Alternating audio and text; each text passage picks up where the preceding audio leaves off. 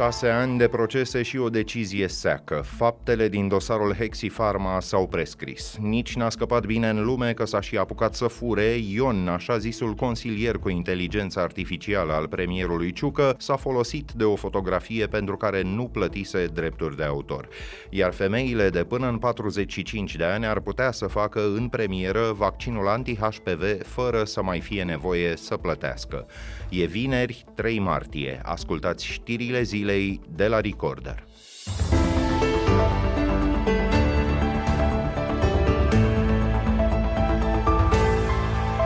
La șase ani de la trimiterea în instanță, Curtea de Apel București a pronunțat sentința în dosarul Hexifarma. Faptele s-au prescris, dar firma va plăti despăgubiri.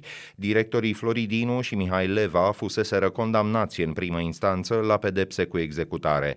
Patronul Hexifarma, Dan Condrea, s-a sinucis în 2016 când a aflat că procurorii deschiseseră o anchetă în legătură cu dezinfectanții diluați livrați de companie către sute de spitale din România.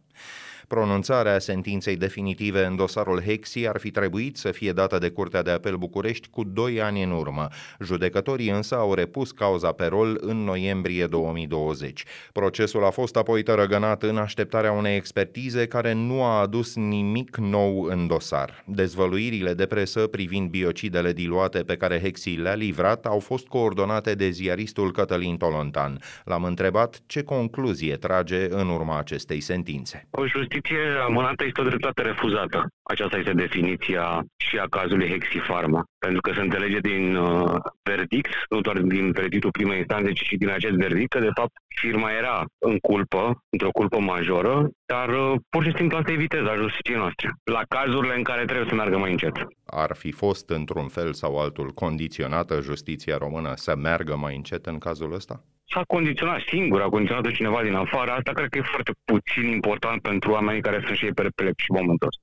Deci... Sunt sute de mii de familii din România care au suferit din cauza uh, infecțiilor nozocomiale, una dintre cauze, nu singura evident, dar una dintre cauzele importante, fiind și calitatea neconformă a dezinfectanților, dintre care mulți erau livrați de Exiparma în 300 de spitale din România. Prin calitate neconformă, să spunem cât se poate de limpede, înțelegem apă chioară. Nu se omorau germenii care trebuiau omorâți și oamenii se infectau începând cu sălile de operație, internări, intervenții chirurgicale în situații extrem de importante. Multe dintre ele, nu am spus-o noi, a spus-o prima instanță, erau de viață și de moarte. Caz în care ar putea fiecare dintre cetățenii care se consideră afectați de această decizie a justiției române să încerce să-și găsească pe cont propriu dreptatea?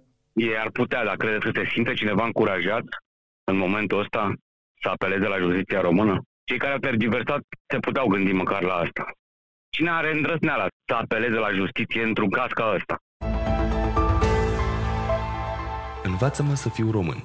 Invit românii să intre pe ion.gov.ro Fatalitate, bănuielile de furt intelectual urmăresc guvernul Ciucă până și în spațiul virtual. Proaspăt lansat chiar de către premier, robotul Ion își cere public scuze pentru că ar fi încălcat regulamentul european de protecție a datelor. A folosit fără acord în clipul de prezentare imaginea unei eleve din Ciugud, localitatea din Alba, faimoasă pentru ritmul digitalizării și pentru succesul în atragerea banilor europeni. Echipa proiectului Ion, care include companii private și mari universități, a recunoscut eroarea și a corectat-o. Scuze vin și din partea Ministerului Digitalizării. Pentru moment, ion.gov.ro e mai degrabă o sumă de bune intenții decât un adevărat program de folosire a noilor tehnologii în scopul bunei guvernări. Site-ul urmează să adune date de pe rețelele sociale și să primească întrebări și plângeri ale cetățenilor. Ce trebuie să știu despre România? România este o țară frumoasă cu oameni frumoși. Am înțeles. Învăț.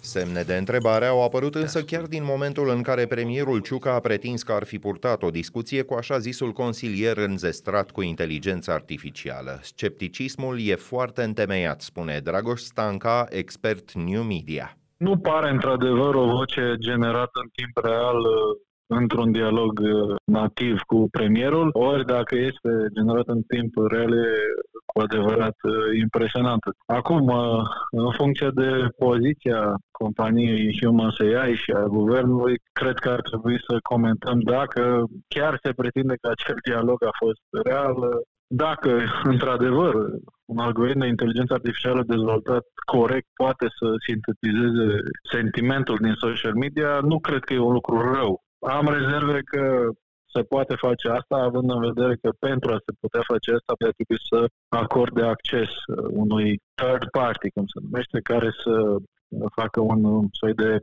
sinteză tehnică a tuturor informațiilor și să înțeleagă clar uh, sentimentul în limba română și așa mai departe. Pe de altă parte, deși suntem asigurați că acest proiect este abia la început și că el e făcut pro bono, nu prea are cum să fie ieftin. Dacă afirmația este că e pro bono, presupun că oamenii responsabili din spatele companiilor, facultăților, universităților implicate, nu și-ar risca, sper, reputația, existând eventuale alte contracte care să susțină acest proiect. Timpul ne va clarifica dacă să spunem așa, suspiciunea noastră este justificată sau nu. Eu sper să nu fie justificată, sincer. Bun, dar nu ar fi fost mult mai firesc ca guvernul să înceapă prin a prezenta aceste date în loc să ne prezinte o scenetă cu domnul Ciucă stând de vorbă cu o oglindă lângă care se află niște boxe, chiar să ne ia într-atât de proști? Ce pot să spun decât că, din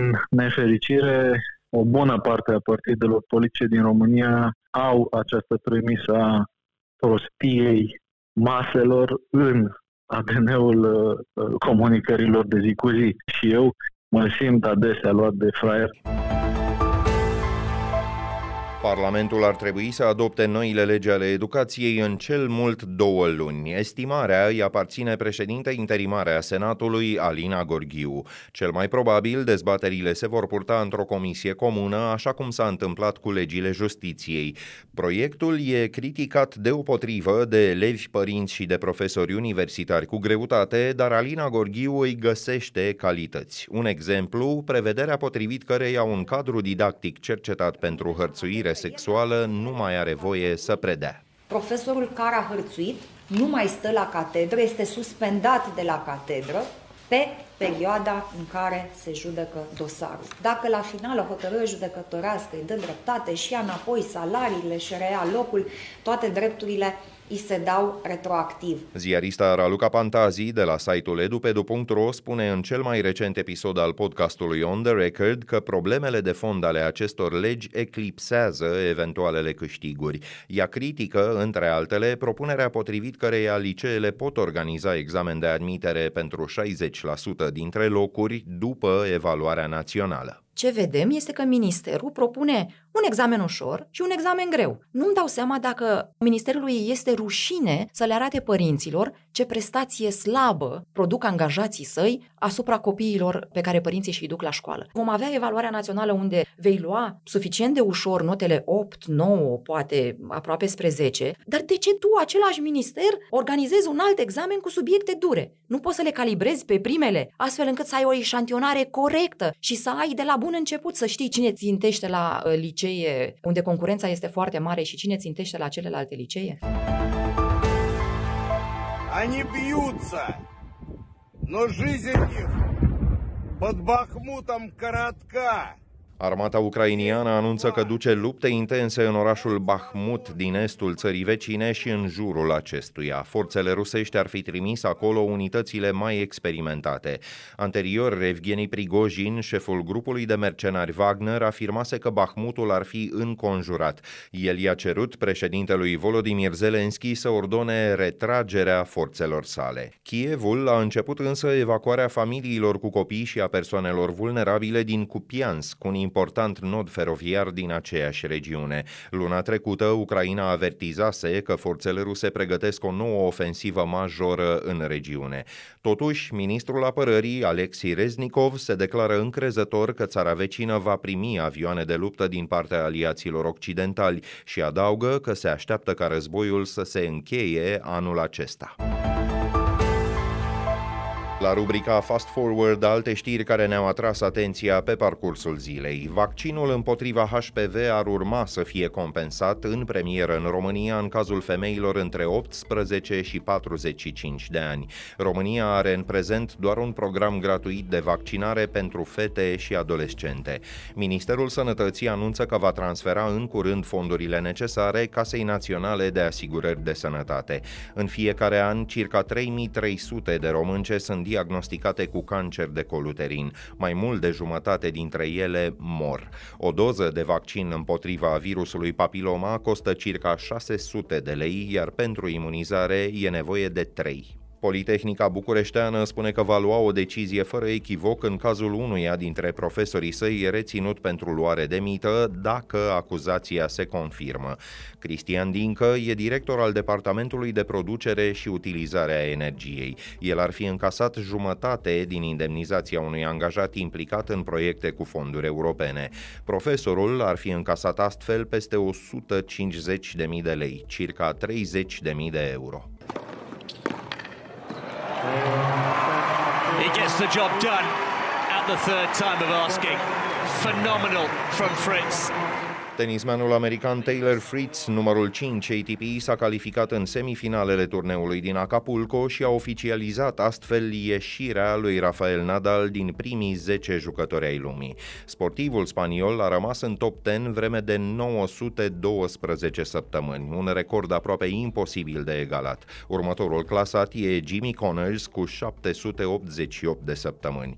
În competiția feminină, recordul e și mai impresionant, iar el aparține unei alte legende a tenisului, o mie de săptămâni în dreptul Martinei Navratilova.